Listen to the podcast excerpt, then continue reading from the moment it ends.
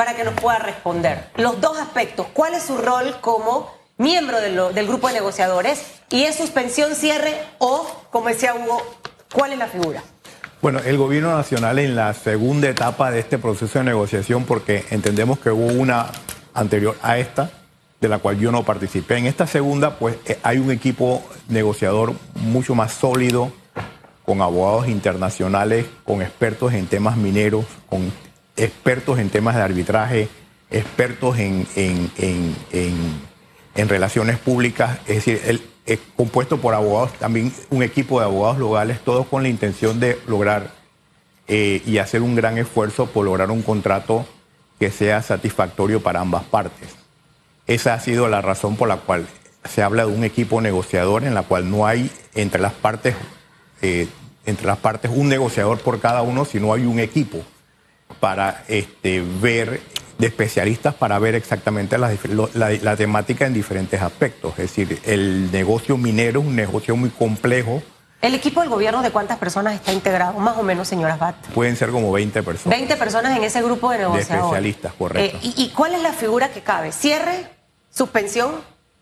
Eh, o, hay otra? Porque la, la información mediática habla de cierre, pero cuando vamos al documento, específicamente el decreto, no no menciona específicamente la palabra cierre, sino suspensión. Bueno, e, en realidad es como una traducción de la frase que se utiliza específicamente en materia minera cuando una planta o eh, una empresa minera este, tiene que mantener el cuidado y el mantenimiento aunque no esté produciendo eh, productos metálicos o, material metálico, etcétera. Entonces, para que eso pueda ocurrir, para poder decir que una mina se ha cerrado, es decir, que una mina no pueda producir el material que está extrayendo, el cobre, el oro, etcétera, hay un proceso mediante la cual esa mina se tiene que cerrar. Y en eso hay un proceso de cuidado, hay un proceso de mantenimiento y hay un, cuidado que, que tiene que ser permanente. No puede ser un cuidado que mañana alguien cerró la puerta, la garita, y se fue y quedó pues este, cerrada la operación. No, e, ese, ese cierre esa operación requiere de un personal idóneo que siga manteniendo el control sobre esa mina en cuanto a que no produzca ningún otro efecto eh, eh, por, razón de ese cierre. Sí, sí, es que si vamos a la resolución, no habla ni de suspensión ni habla de cierre. O sea, no se usa ninguna. Tampoco se habla de expropiación. O sea, deja no deja clara cuál es la medida. Tal vez los medios la tienen más clara a partir de una infografía que envió prensa y que dice gobierno ordena el cierre. Ya, y eso ha sido tomado, por ejemplo, por el Miami Herald y otros medios de comunicación internacional porque uno tiene que ser directo y claro en la información. La resolución no habla ni de suspensión, ni de expropiación, ni de cierre, ni de ninguna medida. Instruye a los ministros a hacer ciertas cosas que uno intuye que los ministros van a estar por encima de, qué sé yo, los gerentes, lo que sea, que están allí. Pero uno se queda pensando, espérate, ¿es cierre? ¿Cómo que es cierre? Como se mandó en esa nota, si aquí habla de preservación de los puestos de trabajo y no sé qué. Espérate, ¿cómo, van a estar trabajando si está cerrada? O sea, entonces uno queda en esas dudas. Por eso es que comenzamos con lo más básico. ¿Qué es lo que decidió el gobierno? Lo que decidió el gobierno fue ordenarle a cada ministerio que tome los pasos necesarios para mantener esa, esa mina en situación de cuidado y mantenimiento. No operando. No operando. Pero para poder hacer eso ahora le corresponde a cada ministro tomar dentro de sus facultades aquellos actos que sean necesarios para ese fin. No es una, el cierre no puede ser un cierre inmediato, no puede ser una orden y ya mañana pues no ha pasado. No, ¿por qué? Porque no es lo mismo una operación compleja como un proyecto minero de esta envergadura, porque si usted ha visitado la mina, se ha dado cuenta que es un... Eso tiene que ir de la mano de un plan. Para ¿Y, poder ¿y ese plan va de la mano de la empresa? Para entender si entran los ministerios. el, mantenimiento y, la, y, y el cuidado permanecerá en la empresa. Lo que la empresa no podrá, en el momento en que sea ordenado, que el plan esté establecido, lo que la empresa no podrá hacer es portar cobre. Ahora bien, para, para irnos a términos más sencillos, la empresa hoy, al día de hoy, ¿está operando o no? la empresa está operando. Pero no puede exportar entonces. La empresa le ha ordenado al ministro que tome los pasos necesarios para que deje de exportar. Pero eso no lo puede hacer de la noche a la mañana, como decía. Tenemos que, que acuérdense que estamos en un país de un Estado de Derecho. Aquí no hay una orden como quien dice cierre desde ya. Eso ya no ocurre. Es decir, tiene que haber un proceso, tiene que, que utilizarse los mecanismos legales para que eso ocurra y también mantener ese cuidado y mantenimiento de esa mina porque es una operación compleja y entonces hay que hacerlo de una manera ordenada. Ahora bien, si no hay exportación, que es el fuerte del negocio, ¿cómo se van a mantener la fuente de trabajo? Porque aquí se instruye a la ministra de Desarrollo Laboral que garantice eh, las fuentes de empleo y protección de la prestación laboral. ¿Cómo lo va a garantizar si la empresa no va a estar generando ingresos? Bueno, a ella le va a corresponder tomar esas medidas y va a tener que pasar los decretos, los reglamentos, va a tener que venir con el plan de acción.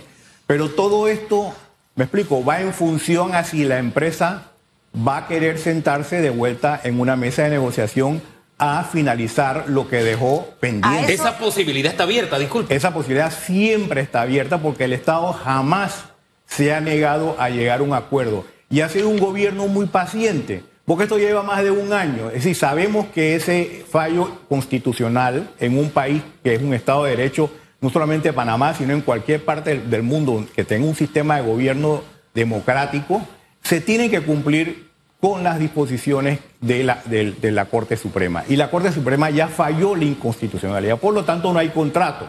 Y el Estado ha sido muy paciente señalándole, ok, sabemos que hay una inversión, una, una, inversión importante en este país, sentémonos a firmar un contrato para que ustedes tengan esa estabilidad y puedan permanecer operando por los 20 o los 40 años que le corresponde. Y para eso lo único que ha exigido es que ese contrato tenga un estándar internacional. ¿Qué significa un estándar internacional?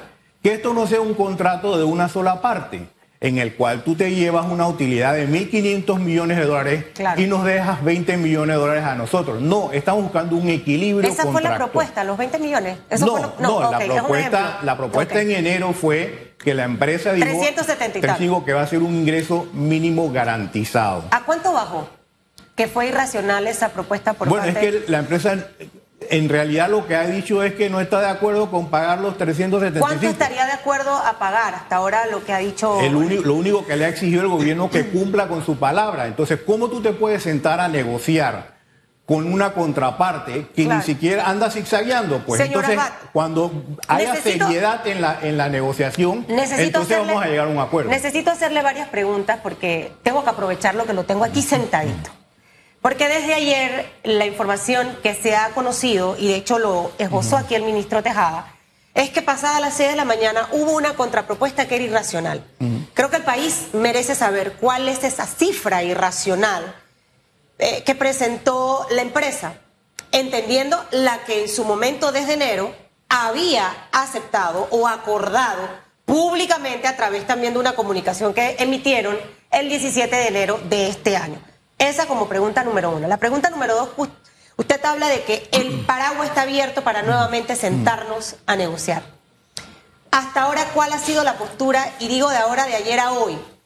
Luego de la postura conocida del gobierno, eh, ¿cómo ven ustedes a la empresa en este momento? ¿Realmente tienen el interés devolver, porque tiene que ser de ambas partes, el querer que sea un ganar-ganar para ambos, porque la empresa ha invertido. Yo, me parece que lo lógico sería volver a sentarse en la mesa de negociación. Y ha visto pasos y tiene que haber mayor sinceridad, no sé, porque la decisión se tomó ayer en la... Pero hasta ahora no han visto señales de acercamiento. deberá, deberá existir, porque estoy seguro que siendo una empresa pública, sus accionistas van a preguntar tus acreedores van a preguntar, todos aquellos otras eh, eh, eh, personas involucradas o, que tengan un interés en esta mina van a estar preguntando qué, cuál es la situación, por qué no se ha podido llegar a un acuerdo y eso va a ejercer suficiente presión para volver. ¿Y hay una fecha tope para eso o no?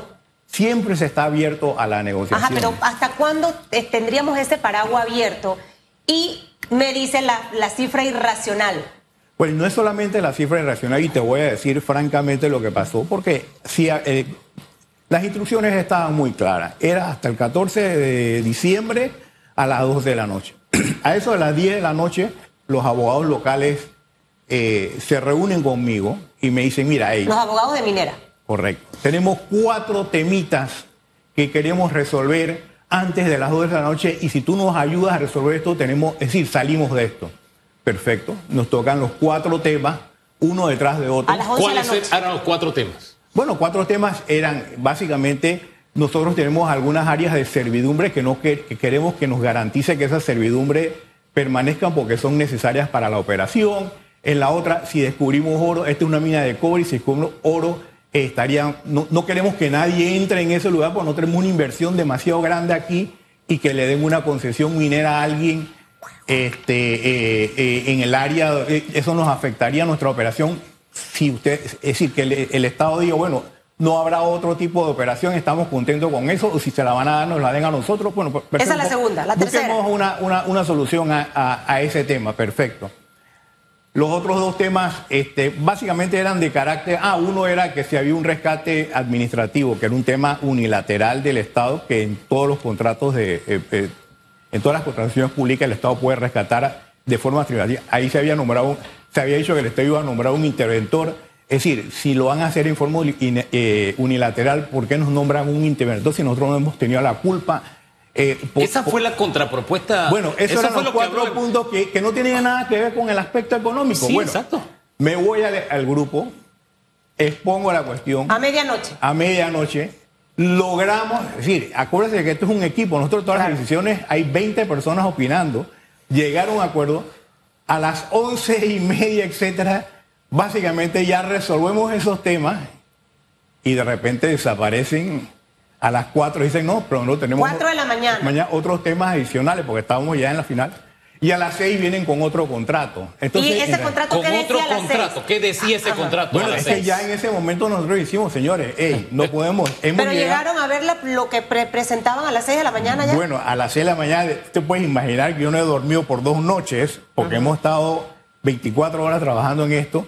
Ahí está, pero cuando empezamos a ver el modelo económico era totalmente diferente. y los numeritos bajaron. Los numeritos eran otra cosa. Ojo, mire, ¿Qué numeritos tenías eh, ese nuevo contrato eh, que eh, acuérdate que estos modelos económicos hay que verlos este, con economistas, con personas especialistas de esto.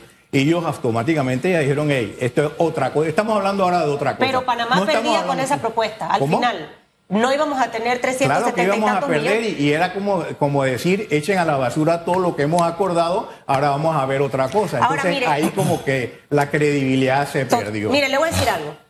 Yo he sido una periodista a lo largo de mi trayectoria, usted me conoce, señora Abad, de hace muchos años, muy correcta. Cuestiono lo que tengo que cuestionar, aplaudo lo que tengo que aplaudir. Y en esta oportunidad, sinceramente, con lo que usted me está contando, reunirme a las 11 de la noche, me salgo con cuatro cosas que no tienen nada que ver. Y luego a las 4 o 5 de la mañana yo salgo con una contrapropuesta donde el país pierde. Sinceramente, esta es una empresa que al menos desde mi punto de vista no ha sido seria ni correcta. Y no es la manera en la que las cosas se deben al final manejar. Esto me deja un sinsabor de verdad como muy amargo. Pero yo he dicho que a veces uno se tiene que sentar con Judas, comer con Judas y hasta besar a Judas y abrazar a Judas. Parte de lo que he aprendido en la vida, porque no todos somos iguales. Te- Vamos a poder tener esa capacidad, porque al final la empresa ha invertido millones de dólares. Ha derramado una serie de beneficios económicos en, en el país entero que no podemos obviar. Y que definitivamente en este momento, que Panamá viene por una crisis económica, pandemia, guerras, etcétera, esto sería un dulpe, un do- duro golpe a nuestra economía. O sea, ¿cómo, cómo vamos a, a manejar esto? Y por eso insisto en el tema de los Bueno, tú- tiempos. Tú, sabes que nosotros en, en la mesa de negociación tenemos instrucciones muy, pero muy claras. Sean humildes en la mesa, sean pacientes, pero sean firmes. Ustedes tienen instrucciones claras, sean firmes en lo que se, lo que se espera y las expectativas que tiene el país. Esas instrucciones vienen del presidente. Esas instrucciones vienen del presidente. Así que nosotros no hemos aguantado insultos, nos han dicho un pocotón de cosas, nos han ridiculizado, han ridiculizado al país, pero hemos sido pacientes. Y lo que sí buscamos es que haya un acuerdo que sea justo, que sea equitativo, y que sea ganar, ganar para las dos partes. Aquí nadie está cuestionando cuánta utilidad la empresa se lleve. Lo que estamos cuestionando es que el país reciba por sus recursos naturales. Los recursos naturales, de acuerdo a la Constitución y este país, son del país, son del Estado, no son de la empresa. Eh, entonces nosotros debemos recibir una compensación por esos recursos naturales que se están explotando. Así es. Y, tiene que ser justa. Ayer hablábamos de nosotros vemos con buenos ojos que sea un negocio redondo para la empresa, pero tiene que ser un negocio redondo para los panameños, para el Estado panameño. A mí, de verdad, esbozar una opinión me es difícil por una razón. yo, trato de tener todos los elementos para poder opinar. Y aquí a este rompecabezas le falta una pieza le falta la pieza de qué dice o qué opina o qué informa la empresa. Y la empresa no ha opinado ni ha dicho nada. Y eso me llama la atención porque es un la Empresa, la empresa sí ha opinado en los medios internacionales. Ayer emitió también otro comunicado. En inglés que fue rescatado en Panamá, pero en su cuenta cobre Panamá. Es decir, a nosotros los panameños, vamos a decirlo más claramente, no nos ha comunicado nada que somos la contraparte. Correcto. Porque aquí la contraparte no es ni siquiera el gobierno, es el Estado panameño y el Estado panameño somos todos. Lo que sí es cierto es que me sorprende que así sea, porque como usted dijo hace un rato, esta es una empresa pública, cotiza en bolsa. Y la caída que ha tenido las acciones por lo que se anunció ayer ha sido tremenda. O sea, cualquier empresa ante lo que está pasando emitiría un pronunciamiento y no lo hay. Y eso me llama la atención ha caído en menos 14.72% en la bolsa de, Toronto. Independientemente de que usted es negociador, este silencio con los panameños, este ver lo que, que este silencio se mantiene a pesar de que le está afectando como empresa y que está afectando su imagen, ¿cómo lo interpreta usted? Porque usted también es analista de opinión pública.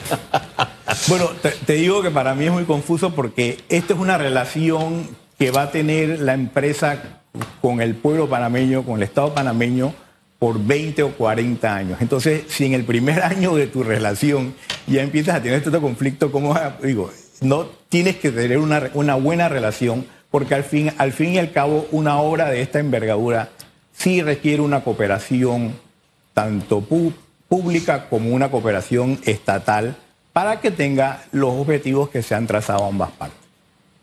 Yo me quedo con la posibilidad de entendimiento a pesar de todo, porque la inversión que se ha hecho en, esa, en ese lugar es mucho mayor que la que, se hizo, que hicimos los panameños para ampliar, ampliar el canal. En la cantidad de empleos directos que se están generando allí e incluso las proyecciones de crecimiento económico para el otro año tienen que ver con que la mina esté funcionando. Ahora bien, ustedes van a esperar un tiempo determinado, es carta blanca hasta que la empresa reaccione hay empresas, empresas haciendo fila diciendo, y a mí me interesa explotar esa mina. ¿Cuál es la situación? Bueno, mira, ante una situación como esta, lo que te puedo decir es que hay varios escenarios. Es decir, yo, nosotros como parte del le podemos poner al Estado, al gobierno, los diferentes escenarios y cuáles son las consecuencias de cada escenario. Pero esa es una decisión política ya, de decidir cuál es el camino a, a trazar. Y estoy seguro que el camino a trazar en estos momentos es sentarse de buena fe y tratar de resolver esto en una mesa de negociación. Es lo mejor para ellos, es lo mejor para nosotros. ¿Ustedes van a buscar eh, ese acercamiento? Mire, y me ha encantado, humildad, paciencia y firmeza. Lo escribí las tres. Cualidades complicadas. Es como cuando entregan a los policías y que mencionan a sus madres y un montón, y, ahí te tienes que aguantar, ¿no? Es complicado y es difícil, de verdad. Eh, y hay muchas personas que tienen esas cualidades. Y definitivamente que el buscar, a pesar de que me has insultado, golpeado, lastimado, humillado, quizás calumniado, etcétera, etcétera, es difícil, pero al final nos toca como país dar ese paso para ver si logramos esto. ¿Va a haber algún tipo de acercamiento? No sé si en las próximas horas, señor Ebrahim. Bueno, yo creo que el equipo negociador va a llamar. Mira, ¿nos sentamos de nuevo o no nos sentamos? Le corresponderá a la empresa tomar esa decisión. O sea, ese primer paso en esta oportunidad debe venir de Minera Panamá. Así es. Así es. Ya no va a haber, pero ahí la humildad entonces queda como en stand-by un poquito. No, queda en un stand-by porque nosotros siempre hemos estado abiertos a discutir este tema. Es decir, aquí el gobierno nacional siempre ha tenido una política de puertas abiertas de resolver esta controversia. Y lamentablemente una negociación que haya durado año y medio, un año, Sí. es mucho tiempo. Ojo, y al es final- una situación de, un- de una empresa que no tiene un contrato en Y este al momento. final esto es un tema de varias administraciones pasadas que en realidad tampoco este tema en su momento lo fueron atendiendo. Ahora, no podemos quedarnos hasta el 2023 esperando que nos llame Minera para sentarnos a conversar, porque al final las cosas se deterioran y este es un proyecto y el recurso mineral que hay en esa región al final debe ser explotado para beneficio del país. Solamente ayer el gobierno recibía los dividendos producto del canal de Panamá. Así es. Eh, este dinero lo necesitan las administraciones. Entonces, por eso quizás le hemos insistido mucho si hay un deadline, por decirlo de alguna forma, porque llegar a junio del 2023 todavía esperando a ver si nos sentamos sería como muy amplio, cuando quizás afuera hay otras empresas que están observando lo que está ocurriendo y dicen, ¿sabes qué? Uy, Me mira, interesa ir a Panamá. A esta empresa, el 40% de los ingresos que recibe, los recibe por razón de las minas en Donoso. Así que esta empresa no puede subsistir como empresa si no llega a un acuerdo con el gobierno nacional. Esa es la realidad económica de esa empresa. Porque de aquí dependen los recursos y los ingresos que percibe. 40%. Mm, Hay una decisión política, tal como usted dice, pero también yo diría político-legal, porque estamos hablando de un contrato, estamos hablando de una empresa que exportaba, que operaba en Panamá, y digo operaba porque ahora ya no puede operar por la decisión.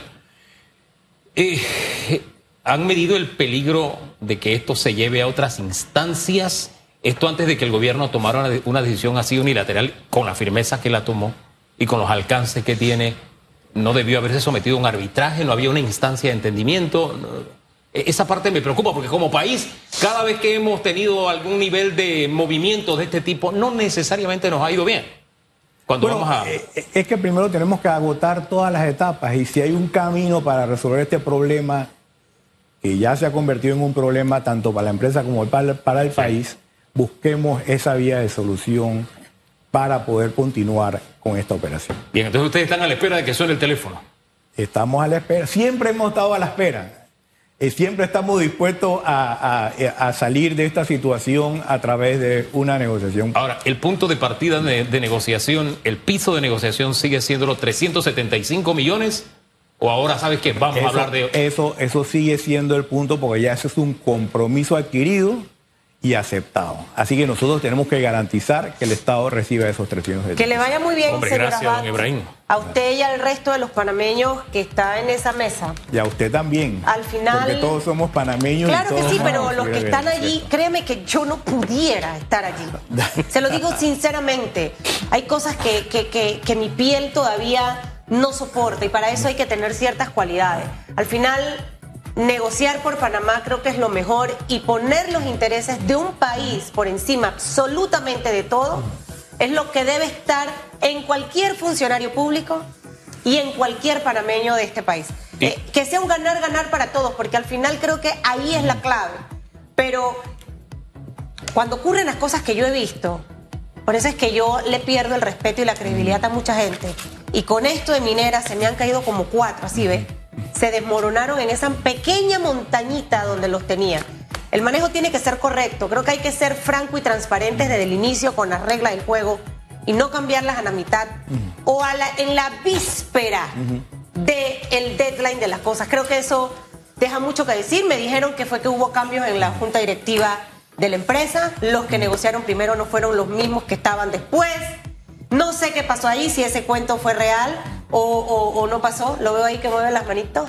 Señora Abad, ¿eso sí pasó? Antes de que eso pasó, hubo cambio Bueno, en la empresa. siempre han habido nuevas personas que van ingresando en la mesa. Entonces las nuevas y- personas y- ahí el y- usted no, la cosa. y usted no solamente es abogado, usted también maneja eh, la- la opinión pública, es un experto en este tema y quisiera dejar sobre el tapete algo que mencionábamos ayer. Cada vez que entrevistábamos a alguien ligado a este tema del gobierno nos decía, estamos redactando el, el- el contrato. En marzo debe estar en la asamblea. Vamos a tener más o menos un mes de, de- de información a la opinión pública. Eh, eh, no, va, va bien, eh, va bien, estamos conversando. O sea, todo era, va bien. Entonces, que de un año después nos digan de pronto, es que en la madrugada nos trajeron una, una contrapropuesta y no puede ser. Pasó como mucho tiempo. Y claro que uno olía, aquí algo está raro, esto está estancado, hay un punto de no entendimiento, eh, eh, eh, hay algo que está, pero no nos lo decían. Y debe haber una comunicación transparente que no afecte las negociaciones, eso es entendible, pero que sí nosotros sepamos qué está pasando. Porque incluso aquí en un gobierno fuerte como era el militar, si algo procuraron a decirnos después de cada ronda de negociación, esto va por aquí, estas son nuestras cartas, para que uno confiara en los negociadores, porque al fin y al cabo lo que se está negociando es a nombre de nosotros, de la República de Panamá, no a nombre de un gobierno ni de un partido, este es un tema de república, de Estado. Y eso es importante, mantener esa comunicación constante para que nosotros tengamos aún más confianza en nuestro cuerpo de negociadores. Gracias, señora Bat. Vamos a la pausa, regresamos en breve. En breve regresamos con más de Radiografía.